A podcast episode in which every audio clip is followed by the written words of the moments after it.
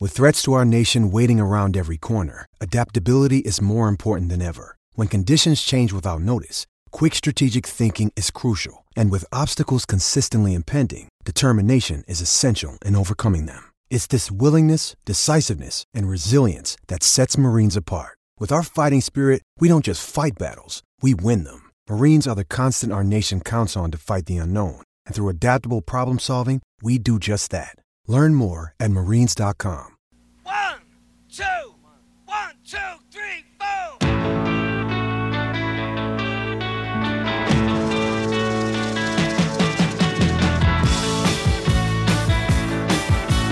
Friday night I crashed your party.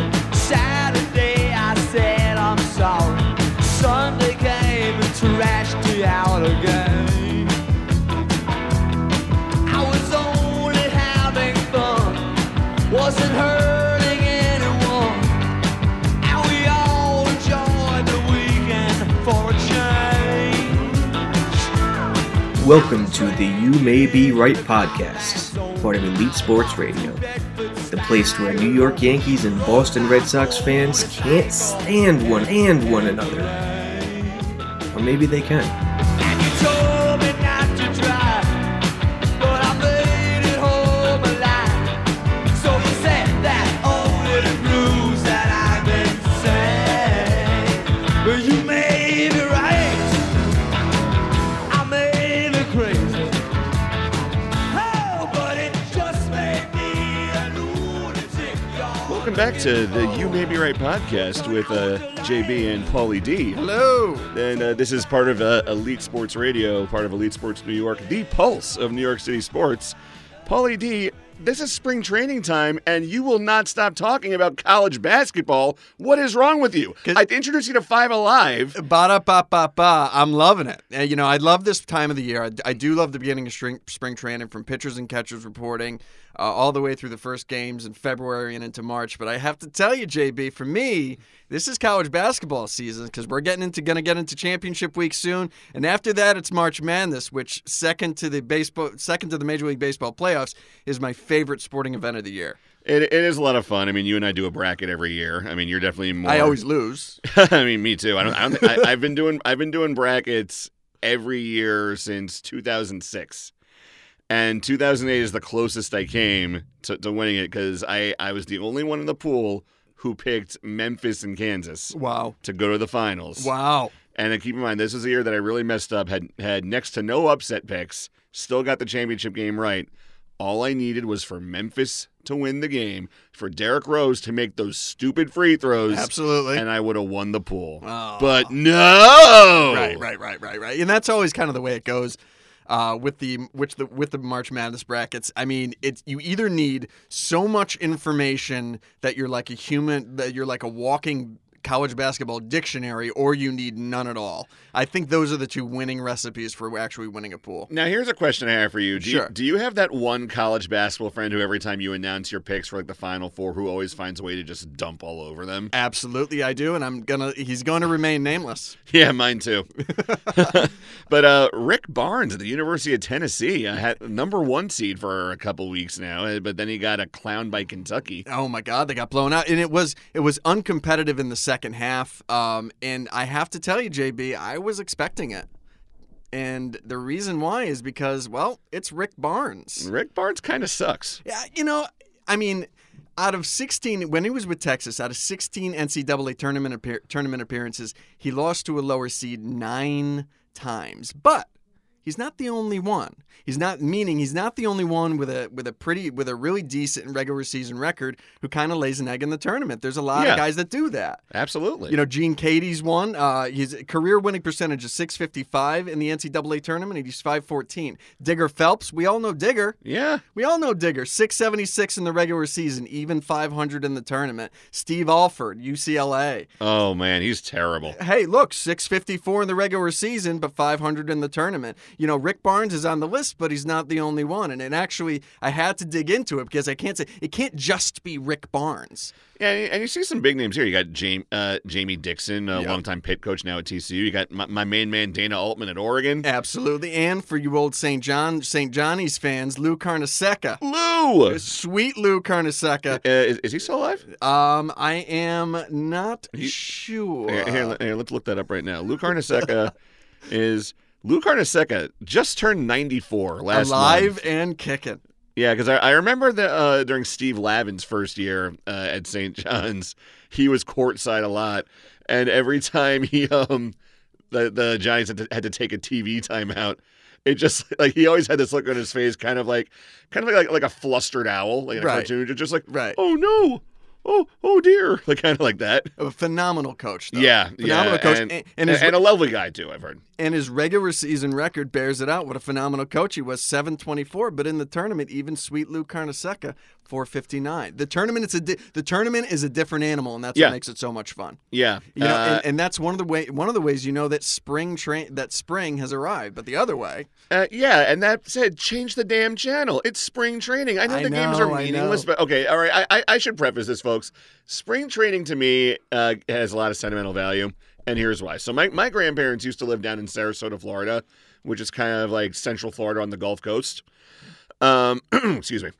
And uh, they used they lived maybe let's say ten minutes away from Ed Smith Stadium, where the where I don't know who's there now, but back then it was the Chicago White Sox. And one year, my dad and I, we took a train from here down to Florida. I think we took a train into into Tampa and then took a bus to Sarasota. And then we uh, we saw the uh, the White Sox there. And then before that, though, we did, we did a spring training doubleheader. okay, First, we drove to nearby Bradenton to McKickney Field to the Pittsburgh Pirates play the Cardinals. I saw the Pittsburgh Parrot. that's sweet. grabbed Uh, that's my da- pretty sweet. grabbed my dad's pen. Had had him sign my hat. Oh, that's awesome. Yeah, and here's the kicker though, because uh, the spring train doubleheader was on uh, St. Patrick's Day, so the Pirates Wow. and Cardinals were wearing the green hats, Oh, nice. which kind of threw me off. Uh, it was like a baseball uniform car wreck almost. And Right. then uh, we, that night we went to we went back to Sarasota, saw the White Sox play the Phillies. Some dumbo kid like, on a foul ball because this game went into extras too. Back when Oh. spring training games went into extras, Extra foul, baseballs. foul ball comes down the third baseline. We we've got near front row seats. Philly's third base coach is about to toss me the ball. Like uh, if we, you're at my twelve o'clock. The same was the for the Phillies third base coach. This one dumb kid jumped in front of me to catch the ball and fell onto the field to do it. Oh. Well, and you know what? I- Did it's- he did he did he actually catch the ball? Did he Malcolm Butler your your your foul ball? You know what? I can't remember. The last thing, the last thing I remember is him being on the field with the ball and then just jumping back up into the stands with Oh, But it. that's that's still worth an Uh, and, injection. y- you know, we're, we're going to call this kid Brent because I felt very bullied in the moment. And uh, Brent, if you're listening, if by any chance you're a Yankees fan, guess what? I now have a radio show. You're probably down back down in Florida eating alligator out of a can. You may have that ball, but I am the man. In his defense, alligator is delicious. Did he get tossed though? I can't remember because I, I, the That's la- a tossable the, the thing I, offense. the thing I remember right after that is because be, behind us, it was me, my dad, and my grandfather. There were these guys who, like, I guess they were maybe like the, the late twenties, early thirties, somethings who decide, hey, let let's take a a week of vacation or like a Right. long weekend, go down, watch some spring training. Right. And the, the entire time they're like, kid, you fell asleep. You gotta catch that, man. and there I am. I'm like ten. I'm like, yeah, I know that. Get off my back. But uh, You it- got to it- come to the ball, JB. You but gotta but, go but to the going ball. down to that part of Florida is, is really fun because there's a, there's actually a restaurant in Sarasota called Shaner's, which uh, you might you might remember this guy who used to play for the Twins and the Mariners. A guy named Shane Raleigh had a cup of coffee with the Yankees too. You know, for a I, year. I, I do I do think I recall the name. he runs It's not he- the player. He runs a restaurant down down in Sarasota called Shaner's, and and the best thing is you know a lot of guys will open these restaurants but they'll just put their name on it. He's Right. actually he's there every day. He runs it. Yeah, he he manages the restaurant. in a way that Mickey Mantle did not run Mickey Mantle's. Correct. Right. Yeah, uh, and it's it's a really good place too. I mean, it- it's a sports bar. They got you know the burgers, the chicken fingers, really good pizza. And I remember seeing the name Shaner, and I saw all his baseball cards on the wall. Little did me little to put two and two together, and then I realized it's it's this guy whose baseball card I have is running this restaurant. Wow. And he came over, shook my hand, like asked me my names, and then as we were leaving, he said, "Bye, Josh. Good to see you." And like maybe I'll get back down there. He does not remember me. No, 'cause, I like, mean, yeah. you know, it's been a while. Yeah. But you know, he got he got a baseball fan for life with that. That's how you do yeah, it. and, you and got a one at a time. But I you, you, guess. you look up Shaners on the internet; it's got like 4.8 stars out of five. So this Right. this isn't a typical. it's a local favorite too. I bet. Oh yeah, I mean, based on the reviews, it has to be because I remember being in New Yorker, the pizza was actually really good. Yeah, Yeah, you know, that's get- always surprising. Isn't it always surprising? Well, yeah, when you- you go, you know, when you go to, you know, either, you know, my, my wife's family's from uh, the Midwest. I, you know, I go out there and they do have a good pizza place out there, and you're always deep surprised. dish is not pizza, but let's just be clear. When, fair, but you're always surprised when you go elsewhere and you find decent pizza, and you hang on to that for the rest of your life. Whenever you go down there, you know where you can get a good slice. Yeah, and uh, at some point when I take my family down to Sarasota or to Tampa for spring training, we will be going to Shaners Absolutely. and having a pizza with my with my favorite toppings on there: garlic, onions, and jalapeno peppers. Continuing the tradition. Yep. All right, folks. Well, we have a great show for you A today. lot of fun. Yeah. Uh, so we got some spring training, and uh, let's dive right into it. Uh, Paul, what's happening in Sox camp? Well, you know, um, a lot and a little. Uh, I mean, I think I think one of the things that's I think one of the things that's most important is that uh, you know the Red Sox beat the Yankees on uh, on two twenty three eight to five, which Yep. was which was always good. It's always it's always good to beat the Yankees, Yankees, and it's always something a, a Sox fan can take deep down into their soul and be happy with and know that they did it. But seriously, um, a couple of highlights: Devers um, uh, Devers goes two for three with an RBI, but Michael Chavis, the Sox number one prospect over the over a limited time in, in spring training so far, has gone Timer's now live. uh, oh, Michael Chavis uh, has got in limited time has uh, has hit a couple of home runs, six RBI, so he's looking good. I don't think we really expect Chavis to give Devers a run for his money at third base. Yeah. The question though is whether or not Chavis is a you know maybe he's maybe he's added to the roster early in the season, mid season, or late in the season, or at all, and that's what, kind of what I think he's auditioning for now in the. Uh, uh, uh, what he's auditioning for now in spring training. The other things I think we're looking at is is how does the bullpen fare? You know, we got we know we got Barnes, Brazier, but there's other question marks that we have. Bri- How is Brian Johnson, Bobby Pointer gonna fare? Carson Smith, how's Brandon Workman gonna do? Well, on 224 against the Twins in an eight to five win, Carson Smith and Brandon Workman each each uh, put in an in- put in an inning of work and struck out the side, which is always a good thing. And and like likewise, we're also I think looking for some of the you know some of the uh, the the minor leaguers to the younger arms to come up and to see if anyone can you know maybe make a difference at the big club in a mid mid season or late season call up. And to that point, in a in a four to three loss in a four to three loss with the Pirates.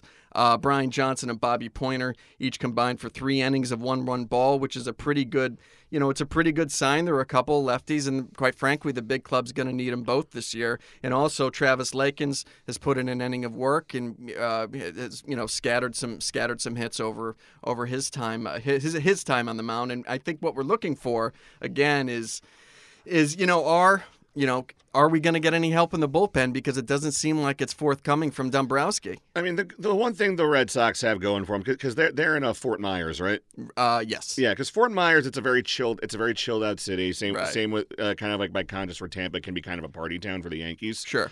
Um, but one thing the Red Sox have going for them, and like, and I want, and I want to talk about this uh, specifically with the first game against the Yankees. Right. The beauty of this game is that, ex- except for a few names here and there, almost, and I'm talking about the pitchers especially. Yeah. Um, I didn't see any guys who were going to be on the team ne- uh, at the start of the year.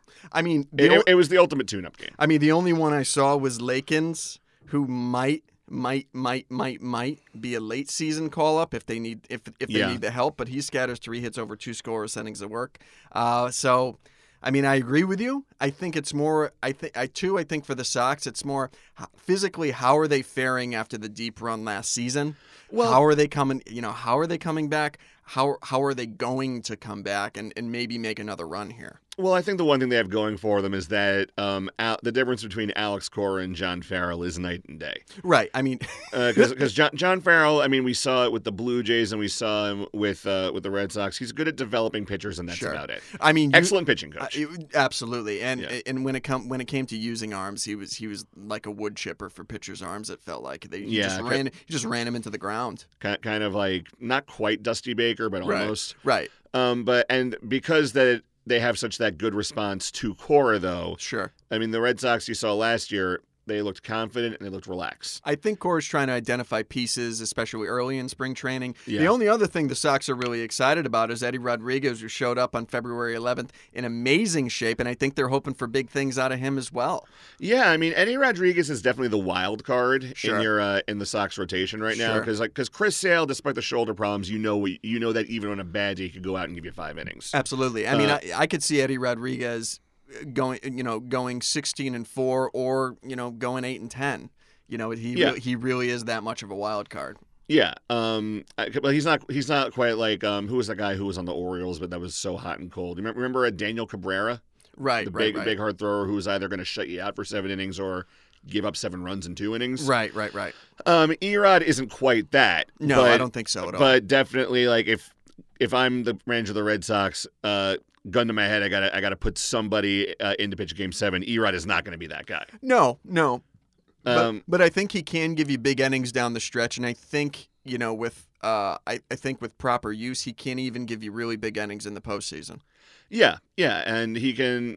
I think that he's at the point now where he's still, despite hav having been up in the majors for some time, Sure, he's just at that, uh, that at that tail end of still learning how to pitch, Right, I Which we thi- saw last year. definitely. But now that he's come out, come in top shape, he knows what's expected of him. He Right. knows he's got great support, not just in the clubhouse, but in the rotation. Right. Because who is it? There's Sale, Porcello, Price, Erod, and, and, and who, who's your Iva- fifth guy? Ivaldi, Ivaldi. Yeah, I forgot you got Ivaldi. and then you got maybe Wright, you got maybe Johnson. Yeah, so like there's depth. So There is. so he knows that in the event that he uh he needs to be lifted early, it's okay. There's somebody who can help come in and mop up at, if need be. Absolutely, and Like, one there- other. there's no pressure on him to be an ace. No, you're right, and that's and that I think is a big is a big deal for uh, Eddie Rodriguez, especially given his age uh, and given his relative compared to some of these other guys' lack of major league ba- lack of major league baseball experience. And I say this as a guy who was part of a championship run. But the only other thing they're excited about Eddie uh, Eddie Rodriguez is is that he was pretty lightly used down the stretch. Even you know even though he did accompany the it, it did uh, accompany the big club into the postseason, and he gave Yeah. him some innings and he gave him some good innings there. Because he got uh, he got hurt uh, late in the season last year too, like, like Right. jammed his knee or something. Right. It was. Uh, I think it was an ankle. It was. Uh, Yeah. It was August through September. yeah, You know, he was on the shelf a little bit, so he didn't have the innings load that some of the other starters did. Even even Ev- uh, even uh, Ivaldi. yeah, You know, so and that's another thing I think that the that the Sox have got to be got to be excited about as far as Eddie Rodriguez goes. You know, maybe he can be maybe he can be a bit more of an anchor this year, Yeah. given the given his relative lack of work last year. yeah. Um, and contrastingly, like the Yan- the Yankees um, spring camp, it's a similar story, but it's it's a little more intense, I'd say. I think so. Yeah, because uh, there's one positional battle which we'll, which we'll get into in just a few minutes, but. Uh, listening, watching the Yes Network broadcast of yesterday's game against the Toronto Blue Jays, uh, all the non-roster invitees, all the minor leaguers, they're basically battling for one roster spot. Right. The rotation set, most of the on field on field lineup is is good to go. Boone's talking about twelve pitchers total, including Right. the starters. so really, I mean, that gives you the the nine guys on the field plus the DH. That's ten. Then you got Chapman, Batansis, Zach Britton, Adam Ottavino, Chad Green. Um, there and that that's fifteen right there. Then you got the um your backup catcher. Sure. So really, it's figuring out okay, it, who's going to be like the little extra outfielder, or the super utility guy. Right. Is it going to be Tyler Wade? Is it going to be Clint Frazier? And, and in fact, it's not going to be Clint Frazier because the Yankees pretty much confirmed today the plan is to put Frazier back down in the minors to at least start the season. Uh, to which to me reads okay, it's a it's a service time manipulation thing, but it just goes to show like the Yankees know full well like what they need to do Sure. this season. And they, They- know what they have available. They on know the what. Big yep, club. they know what they have available, and it's really just a matter of figuring out. Okay, like who, what, in terms of this one, this one battle, who's going to be the best guy to, that's going to help us win, Right. and then in the and then for this last spot, who's going to serve that same purpose? Right now, the big battle that you're talking about. I mean, we'll, we'll get to that in a second, though, just um, because we still got a couple minutes. I want to talk talk about this. But I want to still want to talk about it in the abstract. oh yeah, The it- bi- it- in it's- terms in terms of the big battle, do you on, do you honestly believe that it's not a platoon situation? Because I think whatever happens, it's a pla- it's some kind of platoon situation. It's under some perfect it's circumstances, some percentage. I mean, under perfect circumstances, and I'm talking if like if MLB the show were in real life and, I, Right. and I could set the lineup myself, it would be a platoon situation. right? But Boone and, and Cashman and the coaching staff have said whoever loses out in this battle is going down to Scranton. That is That's it. That is surprising. Yeah. That's that surprises me. Yeah, and it, it is surprising, and I think a lot of, but I think a lot of it also has to do with how Troy Tulowitzki's going to do Sure. in spring training because I watched him yesterday. Now, to his credit, he hit a he hit a slider to the opposite field for a home run. Absolutely. I, I'm not He going was to, much touted on the Michael K show. yeah, I'm not going to discount that. But the only problem I had with Tulowitzki is that, and I saw it in the field, his throwing motion was a little weird. Now, now, mind you, one of them was on a very slow roller, so we kind of had to like force it over there. Right. But just the way that he kind of lifted his arm and moved his arm, he was it looked like he was forcing a throw almost. For- d- I mean, do do you see do you look at that and see rust, or do you look at that and see a broader issue with how he holds and carries himself given his injuries? I hope it's rust. right. I I hope it's Russ because Troy Tulowitzki, even though I don't want him on the team and I've been very critical of him being on the Really? team, He's an all upside, no downside, league minimum guy. uh, yes. And I think that he because can, of he that, can he can only benefit. well, that said, it- that being said, if he's doing so well, he took less money to sign with the Yankees. Right. And Tyler Wade, he's off to a very hot start in spring training. He's batting 800 with three doubles through his first two games. Not not too shabby. Why would you bury Tyler Wade, who and- who other scouts have said put him on a contending team that isn't the Yankees? He's a starter. Sure. Why would you bury Tyler Wade for an aging veteran who, if you released him now, would be at a minimal cost and who is probably going to get injured at some point down the line? I think because and who's only going to be there for a couple months until Didi Gregorius comes back anyway. because the only thing you care about at the big club is production, uh, as much production out of every spot in the lineup. And after spring training is done, if Tulowitzki is one of those spots in that lineup, or even in a, even even in a platoon situation, it's because they expect him to produce more than Wade. And that's it. And that's that's it. And that's all. And I don't really th- I I don't really think there's much else kind of to that. You know, if Tulowitzki does the if, if he does the if he does the job, he makes the team.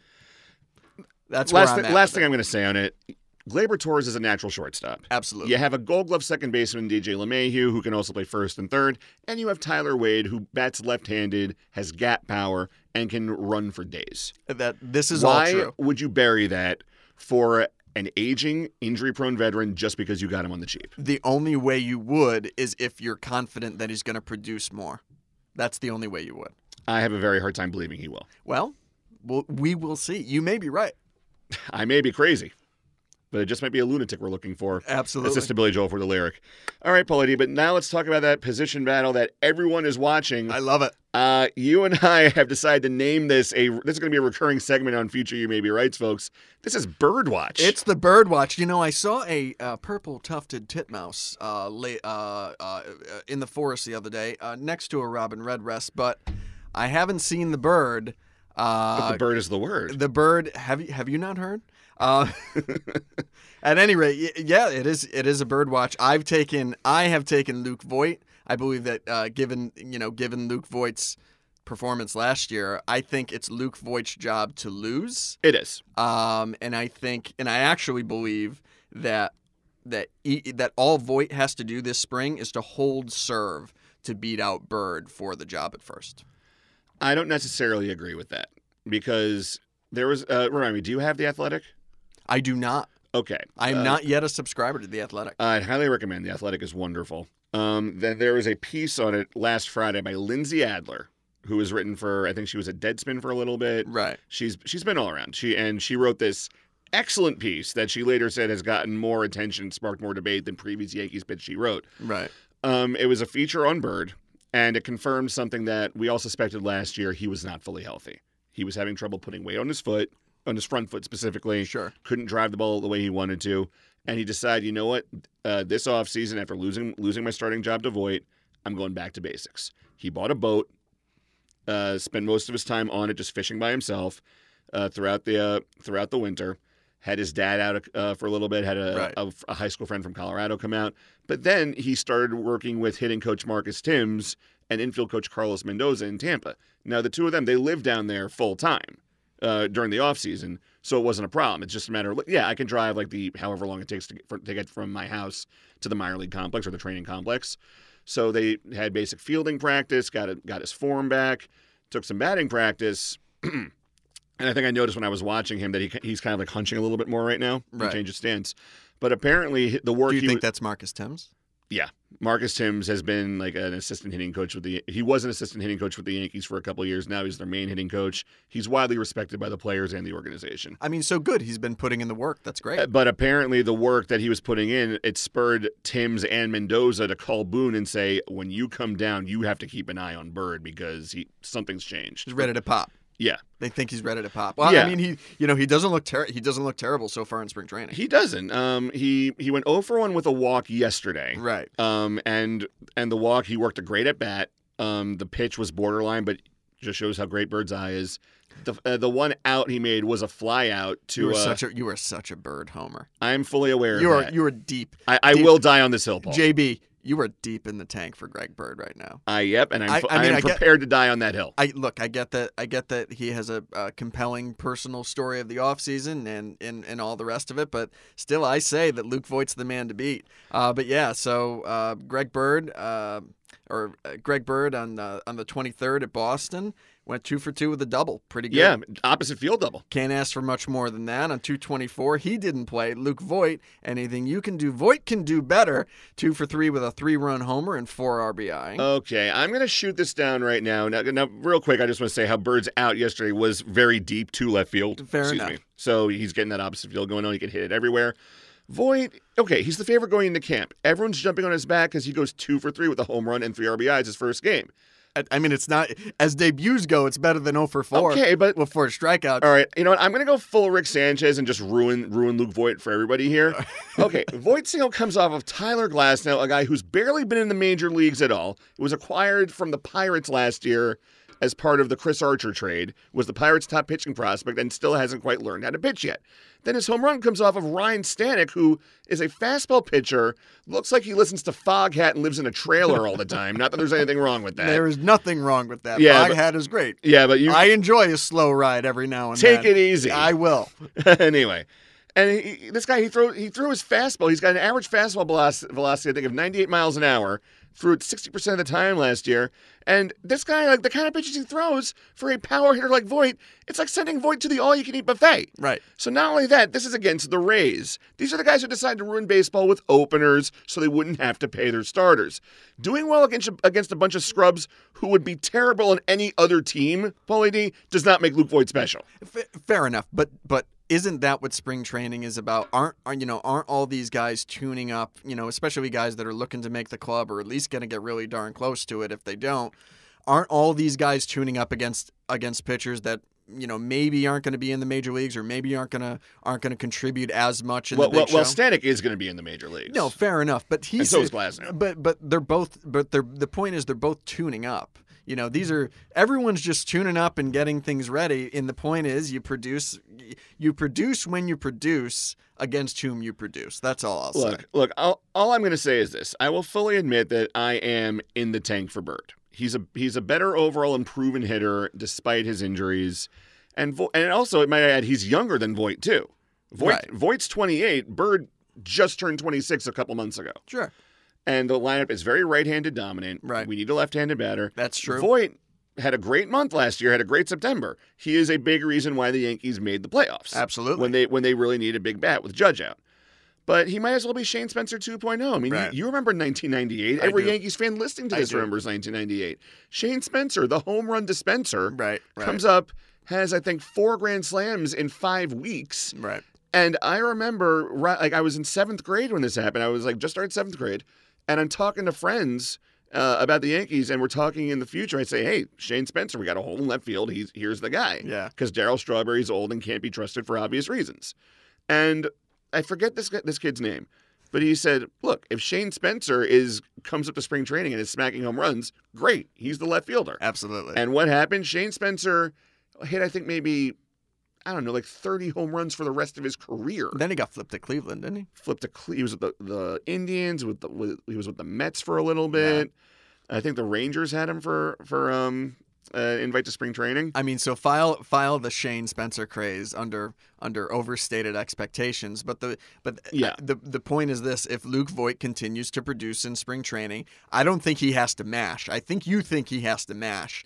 I don't think he has to mash in spring training to get the job, given his performance last year and given Bird's performance last year. I re- No. I really don't. Well, here's another issue I have with it. Bird is also a better defensive first baseman, and That is the Yan- true. and the Yankees also have DJ LeMahieu, who I Sure. talked about earlier. And Boone says, like, look, LeMahieu's going to play all over, but I primarily see him as a backup first baseman, which is fine. Absolutely. But if you have Luke Voigt, and then you're insisting on putting Tulowitzki at shortstop, and keep in mind, it's I still, mean, it's, no, it's you're- still you're- too early to predict any No, of this. you're, I mean you're you're you're adding you're adding things on uh, you're adding things onto things onto things. Yes. I you know we why can't Luke Voigt be at first and maybe Tulowitzki doesn't make the club or maybe Right. Tulowitzki maybe Tulowitzki doesn't play every day or maybe Tulowitzki hardly plays at all. the, you know the way I see it is that if you're going to have another right-handed hitter in Voigt come up and be the first baseman, right if Troy Tulowitzki is going to be your starting shortstop, and you're going to have Glaber Torres at second base, you've got the right-handed hitter at first base. DJ LeMahieu's also a right-handed hitter. Where does he get at bats? I mean that's a that's a good point. Yeah, I mean And- a lot of a lot of people like Bird I think and and because because not for the only reason. This is probably not the only reason they like him, but a lot of people like Bird because he's a left lefty bat and because it's Yeah. Yankee Stadium. yeah, I mean the short porch in right field. Right. I mean I'm a left-handed hitter. Right. Like I would love if I had a chance to go play for the Yankees, and if I'm the manager of the Yankees and sees Josh Benjamin playing like a lefty bat who just who can smack the ball, even if he has like a slightly less uh, successful spring training than Void, who's the favorite, I'm going to put him in there just because just for analytics and break up the lineup. and that that might be the way that they go. Um, And, and worst case scenario, like okay, I get that people love Void. I bet I bet that I don't know how you- get I that just he's don't know become a how- folk hero. but I just don't know how you justify after Voight's performance last year if he if he even holds serve if he's if he's good. well, Or define well define holding serve. defi- holding serve means to means to do well. Uh, but but he doesn't have to you know he doesn't have to go crazy he doesn't have to bat 600 this spring training or or 500 All you right. know what I mean Well, well, let me ask you this. Let's say that let's say that Void and and Bird put up the exact same numbers across the board in it's spring Voight training. it's Voight's job Well, hold on. You don't, you didn't let me finish my question. right They put up the exact same numbers, but Bird averages like a pitch and a half more per at bat than Void. What do you do? I still I, it's still Voight's job I'll go. I'll go with Bird because I believe in quality at bats, and so does and so does Boone. fair enough but that's I mean given his performance last year I got to go with Voight Well, uh, hey, Paulie D, you may be right. and you may be right as well. Either way, I'm, I'm excited to watch the rest of this. I really hope Bird goes It's on an gonna be a fun absolute one. video game like tear. Yeah. It's still way too early. No, it's gonna be I'm, fun. I'm not gonna lie, because as we're recording this, the Yankees and and, and Red Sox are both rained out today. Oh, The Unfortunately, Yankees were supposed to play the were supposed to play the Phillies. I was bummed. Me too, because I, I but also at the same time, yay, Voight loses a game a day of playing. uh, Ew, that means he gets it tomorrow, right? I'm not sure. It'll uh, it'll depend on because I, for, I forget who the Yankees are playing tomorrow. Honestly, But they really are. The Yankees were- to, to put a to put a fine point on it. The Yankees really are pitting these two guys against each other. They're playing them every other game, and they just want to see how they go head to head. And It's it's actually a really fun, re- you know, really fun little thing that's happened in Yankee spring training this year. Uh, let's sti let's stick with uh, the Yankees right now because it is time to talk about the new seventy million dollar man who just got yet- I just got yet another message about that on my phone. Sorry, folks. Aaron Hicks, in his contract year after agreeing to arbitration, has voided that year because of a new seven year, seventy million dollar extension. I think it's a smart signing. Uh, yeah, you know, why don't you uh, uh, take the first take the first hill on this one? I'm gonna be honest. When I when I took a deep dive into Hicks, um, I was surprised that he wasn't statistically better, given, Yeah. given that he got seven years and seventy million. But there is something about him, Yeah, uh, especially as a Sox fan playing against the Yankees lineup. I used to go, oh, last year I was like, oh, Hicks is in the lineup, you know. And there's and statistically, there's really there's really not too too much to justify that given traditional statistics. But I think once you dip dip into the analytics on Hicks, he starts to look a lot better. I think last year he was 4.9 WAR uh, or, here, or 4.6. I mean, which is which is pretty darn good four point seven. four points. uh, That's pretty darn good. So I mean, you know, even but even you know, uh, again with traditional stats, even against Boston, he looks pretty middling. But I think it's a smart signing that he's a Swiss Army knife outfielder. He could play anywhere. Yeah, you can play all three positions. you know, uh, and and and that's that. What that ensures for the Yanks is that they You're can. at four point four point seven war in baseball reference, four point nine on Fangraphs. I mean, but it, which is which is pretty good. Yeah, and it's made and it's made even Surprising, better. it's surprisingly good given Now, his traditional yeah, statistics. and he only hit 248. absolutely it's surprising. Yeah, So you know he's. I think Hicks is the kind of player who will surprise you, especially in a big spot.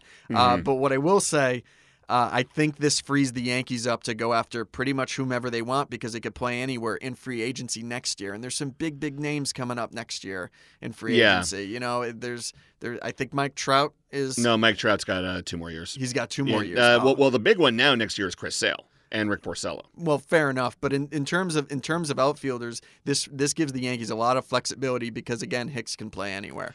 Yeah, and j- just just uh, to give some of his stats from last year, uh, posted a line of 248, 366, 467, uh, tw- uh, career high 27 home runs and 90 RBIs. Uh, he he dealt with some injuries here uh, early on in the season, and that's Right. and that's really been what's uh, what's been holding him back because he only appeared in 88 games in 2017, but still played very well.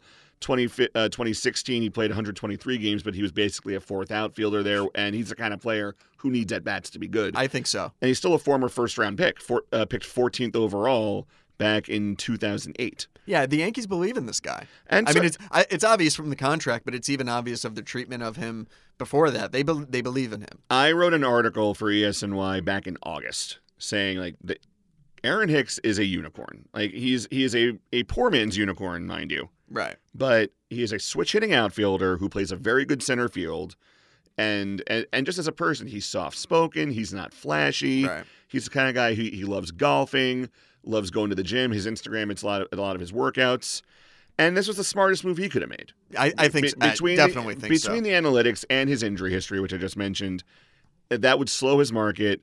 And he called this deal fair on both sides. And he also said, "Look, I'm a father now. right. I I need to think about my son." It's security. Yes, It's seven years of security. Who's getting look, JB? Who's getting a seven year contract these days?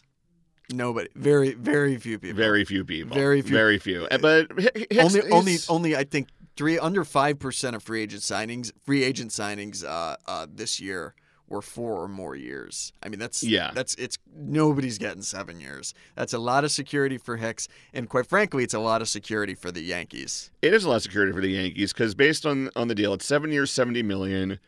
Um, and you- I like to go back to the end of the '98 season when Bernie Williams signed a seven-year, eighty-seven and a half million dollar contract with the Yankees. There are ghosts of Bernie in Aaron. Yeah, Hicks. uh, he, he's a poor man's Bernie Williams, Yeah. is what he is. Yeah. he can play all three outfield positions. He's not as good of a contact hitter as Williams was, but No. but it's, it's also a different game that they're playing right now. right.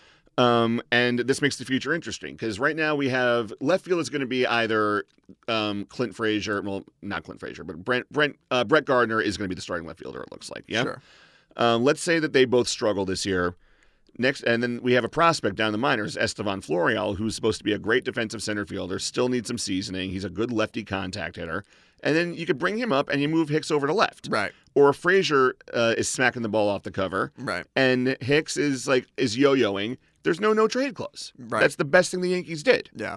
Everybody wins this trade. I think I think so too. Yeah. Actually, it's I think it's a I think it's a really smart smart deal. Now, contrastingly, let's talk about the guy who used to man center field for the Yankees. What what's going on with Jacoby Ellsbury, Paulie? I'm not even sure he wants to play anymore.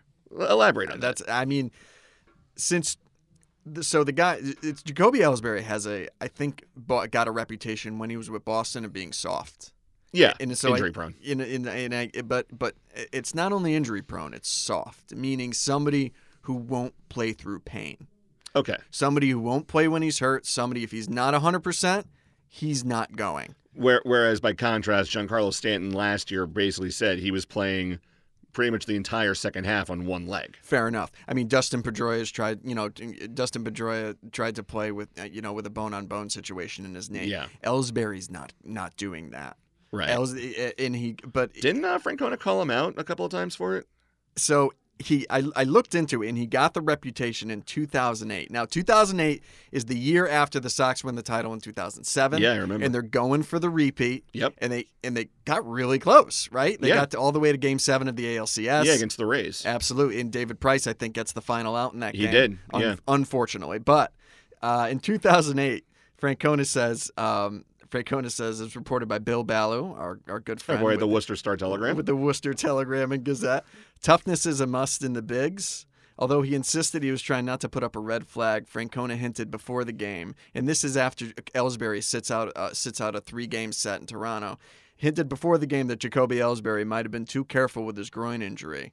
If we wait for everybody to be 100%, we wouldn't be able to field a team. You're not always going to be 100%, but you can go 0 for 4 and we can still win the game. JB, I think this starts like a snowball effect because when you hear the manager say it, the teammates are going to start to grumble. I think they grumbled in 2008. Yep. We heard it again in 2010, and this time Ellsbury had four had four or five fractured ribs in a collision with with Adrian Beltre. Yeah, I, rem- I remember that. Like, Oh, It was he, uh, He bad. kind of that's they kind both kind of crash into the tarp on the left side, right? Yeah, he he he tried. They were both going for the ball, and they and, and Ellsbury ran into ran into a brick wall, and it, and the it- brick wall that was Belcher. Absolutely, and it was and it was bad. And he tried to come back, and he re-injured it. They were misdiagnosed. There was lots going on that year, but his still that that soft label kind of kept with him in 2010 and again in 2012.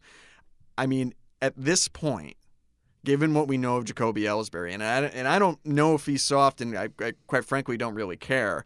But at this point, given where he's at, given that he's still injured, he missed all of last year. I have to question his willingness to actually come back and keep playing. I, I, I have to question it at this point. I I, think, he think- might be done. I think that's fully justified, and I, I think he too could be done at least with the Yankees. Yes, Um, Mm-hmm. but who's going to take it? based on what I've heard and what is being, or what rather has been publicized right now, Right. I think they're nearing their divorce.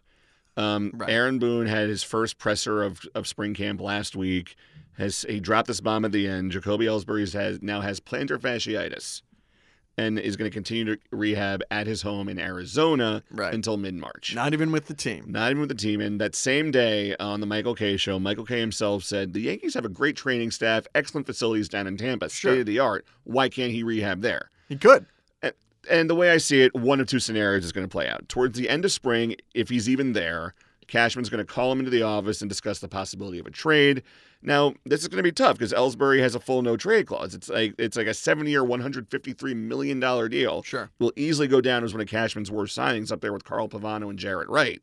It's not a great. It's not a great signing, but you can understand where the signing came from. Yeah, because like the Yankees, they were reacting. They were trying hard to to build a winning team while also ma- uh, keep Robinson Cano, Right. even though Cashman knew Cano wasn't going to come back. I mean, but now who do you got? You got Hicks roaming center. Exactly. You got know? Judge in right. You got Gardner in left. You got you got Clint Frazier. You got Wade. You got a lot. You got a busy outfield. JB. Yeah. You got a busy outfield. and here's here's what's going to go down though. Uh, Ellsbury, And he can't be. And he can't be DH. Ellsbury has said so many times he's not waiving his no trade clause. Last year he said, "I will reclaim the starter's job from Hicks." Look how that turned out. Well, yeah. Um, and the Yankees, they, the Gi- the Giants have shown interest. Right. Uh, and Ellsbury uh, has re- been reportedly okay with okay, with um, approving a trade so long as it's out to the West Coast because he Not lives bad. in Arizona Right. and he's from Oregon. right. Um, so this way, Cashman says, "Look, if you, let's talk about where you want to go, and we'll try to work out a trade. Uh, it's better to trade him and unload some salary while also eating some." But if if Ellsbury refuses a trade, Cashman either has to say how much money to make you go away, Right. or just outright outright release him and eat the money because it's Right. becoming a distraction at this point. It could be. I could see a Troy Tulowitzki Yankee scenario happening. uh, kind of like with, with the Blue Jays, you mean? Abs- absolutely. I Yeah. could. I could see if it. I mean, and if I'm, he- if I'm he at the point now where I'd Right. almost I'd almost prefer that to happen. if he play if he plays hardball and won't go, they they are going to have to eat the money. Yeah. Because I mean, what what is he doing here? I think he'd benefit from a change in scenery. yeah. All right. Um, you know what? Let's go back to uh, to Boston real fast. Um, uh, well, Craig Kimbrell, what can we uh, what can we say about him? And I, I we'll, we'll only spend like five minutes talking about this because there's not much to. Nothing. Nothing. We can't. I don't want to. I don't want to discuss JB, Mr. Craig Kimbrough. I'm kidding. I'm kidding. It's it's. What the actual hell, Paulie D? uh, I don't know. I, We're I really a few don't know. days into spring training, the top closer on don't the know. market still doesn't have a home. and it, and Dombrowski says, "We are not making any more signings." Point Yeah. blank. Point blank. the It- bank it- is closed. It doesn't. It doesn't. It doesn't get any more obvious than that, Craig. Craig, you you should have taken the qualifying offer. And the good, well, the good news for Kimbrell is that despite the lack of the big money offer he wants, I think what Right. was he won like six years and a hundred, Absolutely, like that. something like that. the Braves like him, the Phillies like him, and can Right. actually use him. The Twins like him. uh, and he's well, he's waiting for that one hundred million dollar contract that's never going to come. I don't think it's ever going to come either. the sad truth is, look, he, he struggles in the playoffs because he, he like he's he walks too many guys, Sure. and analytics have made free agency as such. You're not getting paid for what you've done before; you're getting paid for what you might be in the future. What you're likely to do in the future, given what we know Yeah. about you so far. And in the case of Kimbrell, it's really gone off the rails because Jim Right. Bowden of the Athletic reported a few days ago he's considering sitting out the season. Right. Ken Rosenthal later followed that with his agent David Meter saying that it's wholly inaccurate. Right. I get it.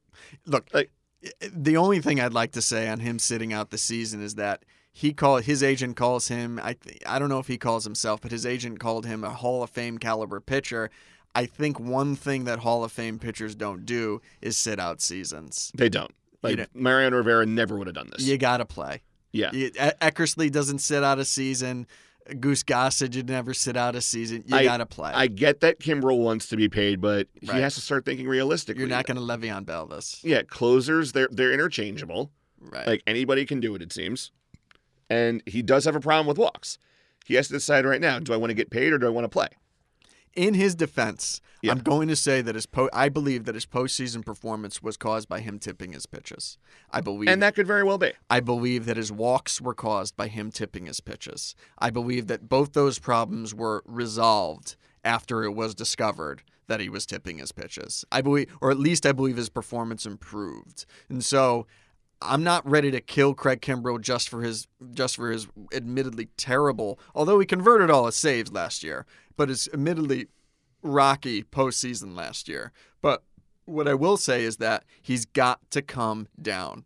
He's Yeah. got he's got to come down. It's got to be it's got it's got to be a three year deal, maybe a, Yeah. maybe two, maybe maybe a, ma- the the mo- what the most years that I could see Kimbrel getting right now is three years. That's the most years that I could see getting because I, ca- I can't see any any Yeah. other reliever on the market who's gotten more than three. Right. I mean, David Robertson got three in the deal that he negotiated for himself. Uh, two. But didn't he get a third? Didn't he get a, like a club option for a There, third? there might, Or- yeah, or- there, there might or be an there's a- option, or but there- there's there- this there's ridiculous. Two year, there's two years of guaranteed money. Right, right, right. Or, but there's this ridiculous club option for a third where they could just buy it out for two and a half million and say sayonara. No, you're, you're think that sounds more like um, That's where that's got to be Robertson, right? They could either pay him twelve point five million or they could buy it out. It's a club option. yeah, yeah, yeah, W- yeah. Whereas by contrast, um, the Yankees it's not the with- swell opt. Yeah, w- yeah, yeah. Not like the swap with Zach Britton's deal. Right, right, right. Right, It's not. It's not Britain's. It's. It, but what I'm saying is, it, it's going to be hard to come by. I think more than three years, and he's got to. He's his ask has got to come down, and there's got to be a team. And I believe that the Phillies and I believe that the Braves m- just may pay him an average annual value on his contract that he can live with. I think that's accurate. I, I believe that, but he's got to come down, or he's or he or he's he's going to end up with a one year deal somewhere. Yeah, and speaking one year deals, and we've only got a minute left on this topic, but I can make this one short and sweet. Sure. Dallas Keuchel, because because you and I said like let's pick a free agent apiece to Oh, my to God. talk about uh, who hasn't been signed yet. Where's he going? Um, I seriously don't kn- have any clue why he's still in the market. Is his ask in the stratosphere as well? I mean, I what, mean, do, we, I what do we haven't- know about he that? hasn't really made his demands public, right. um, because Ke- Keuchel himself, like, he seems like a very low key guy. Sure. Um, in fact, I'm you know I'm going to stop the timer just because like there's so little to say about this. Uh, look, I get it out Keuchel. He's not a very big guy. He's maybe like five ten, maybe like one eighty, something like that. Sure. Um, and he has no velocity. I think his I think his fastball tops out at sub ninety. Sure. But at the same, t- and he also has some injury issues. He's got like a neck problem, like his elbow barked a couple of times. Right. His back. But he's workable. He's a former AL Cy Young winner. He's got Right. he he makes he makes inducing ground balls look easy. right. I, I hear you know. Let, let's look up his his Cy Young season. What what was his uh ground ball rate? Thanks to that big slow curve he has. that that He's- like when he's on, yeah. when I, he's on, he's, he's nearly unhittable. I got so angry watching the Yankees try to beat Dallas Keuchel a couple years ago because I'm just there going, you know that big slow curve is coming. Right. Time your damn swing. Right. Or let But- it or let it go. Uh, His all right. His ground ball rate uh, in 2015 when he won 20 games, 61.7 percent. That's not bad. That is unbelievable. That is not bad. 2017 ground ball rate 66.8%. That's crazy. Last year it fell off a bit, 53.7%, but that's still very respectable. Right. Like I, I Right. don't know what I don't know what the major league average is, Right. but he, he His al- ask has got to be in the stratosphere. yeah. That's the only thing I can. I don't know why this man is not signed yet. Yeah, I I don't get it either. I mean, to what? Two years? Half it. Look, you know, half the deal, right? You know what I mean? Like uh, two years, three years, something. I mean, somebody's got to. He, I mean, he's he's good for innings. He's good for innings and he's good for wins. He keeps you in a ball game. Good lord. Yeah. Um, the last I checked, though, the Reds and the Phillies had checked in on him. Astros were also interested in bringing him back. Were high his agent, I'd say, look, go to the NL. Like, Right. you don't have a lot of velocity. Uh, the AL's figured you out for the most part. Right. You'll get lit up there. Go to the National League where there's Right. more contact hitting. You'll you'll risk uh, you'll risk giving up lots of home runs going to the Reds, Sure. but And they still don't, but they still don't have the DH. Uh, we don't know how lo- how much longer the NL doesn't have the DH, but they still don't have the DH. So you get a little vacation every time through the lineup as you go through the bottom third and yada yada yada and all the rest of it. I, th- I agree. I agree with you in that the NL it seems like the place it seems like a decent place for Keiko right now. yeah. Anyway, uh, let's uh, move on to the last topic of the uh, We're already at Uh, the last one. Good yeah. Lord. So we're gonna set the timer for ten minutes. Good heavens. Bryce Harper and Manny Machado. Oh, the saga. At long last, Manny Machado is has a he has a new boo. good. Good. San I'm Diego glad. Padres have emerged emerged as the mystery team, Right. despite the Phi- the Phillies and the Yankees were kind never really in it, but I guess people always speculated that. the worst kept mystery team secret, it seems. in Ten history. years, three hundred million dollars with an opt out after five. The Dodgers, you know, hats off to them. They flew to Miami and and took a second meeting with Machado. AJ Preller deserves a steak dinner, a bottle of fine alcohol. Right. uh, fruit basket.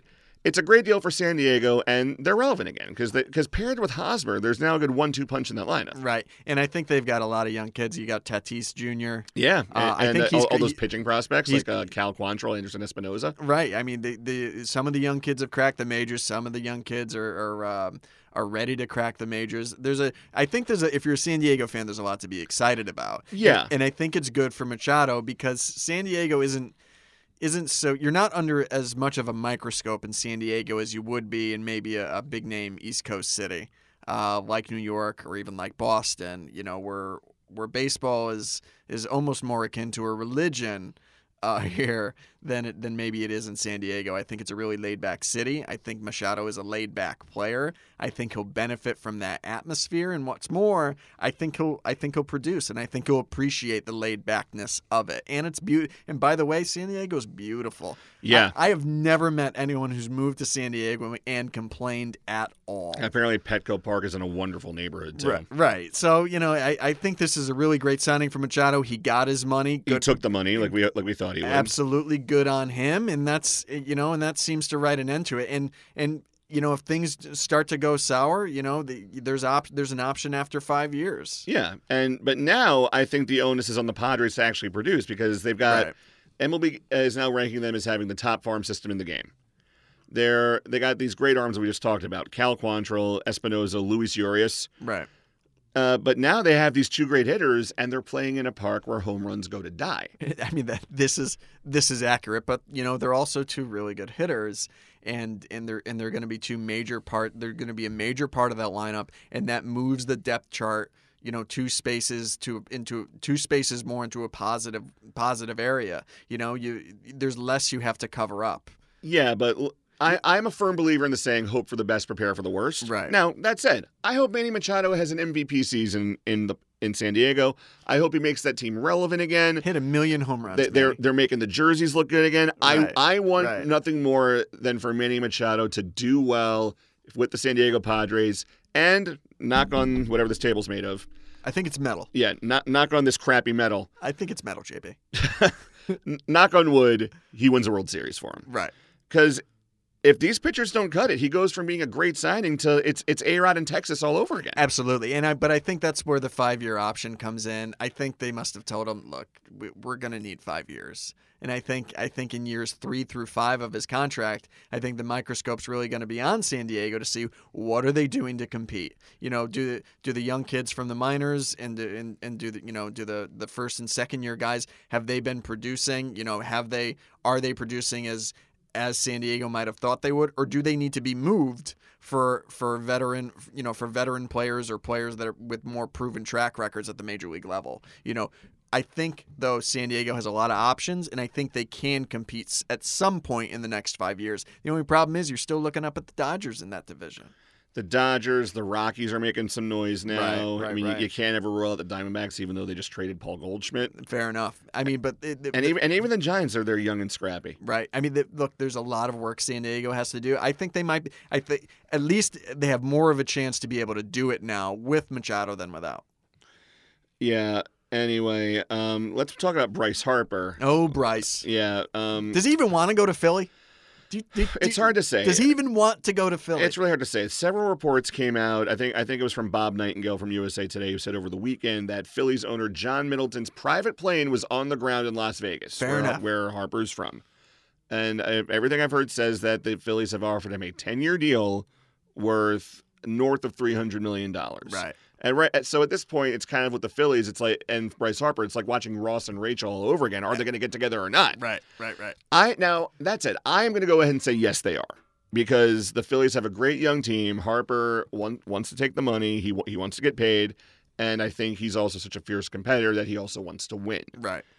But that said, there are two other teams lurking. The Giants have not have not gone away su- uh, super quietly, and on No, top, they're still hanging around. they're still hanging around. And then this came out um, earlier this afternoon. Uh, this is from John Morosi of MLB.com and also does some Fox Sports work, I think. Uh, Bryce Harper update. Some Phillies officials have grown concerned Harper will sign with the Dodgers if they make an offer that comes close to Phillies. Right. The ability to play close to home and train in Arizona both appeal to Harper, who is a Lakers fan. I mean, but what about a shorter contract with an average annual value somewhere in the stratosphere? I think Well, Bryce that- Harper gives that's that appar- a look. That's apparently what the Dodgers are, are preparing to offer. Right. Is that they're going to offer like similar money that the Phillies are, just over less years. right. And now that Nolan Arenado has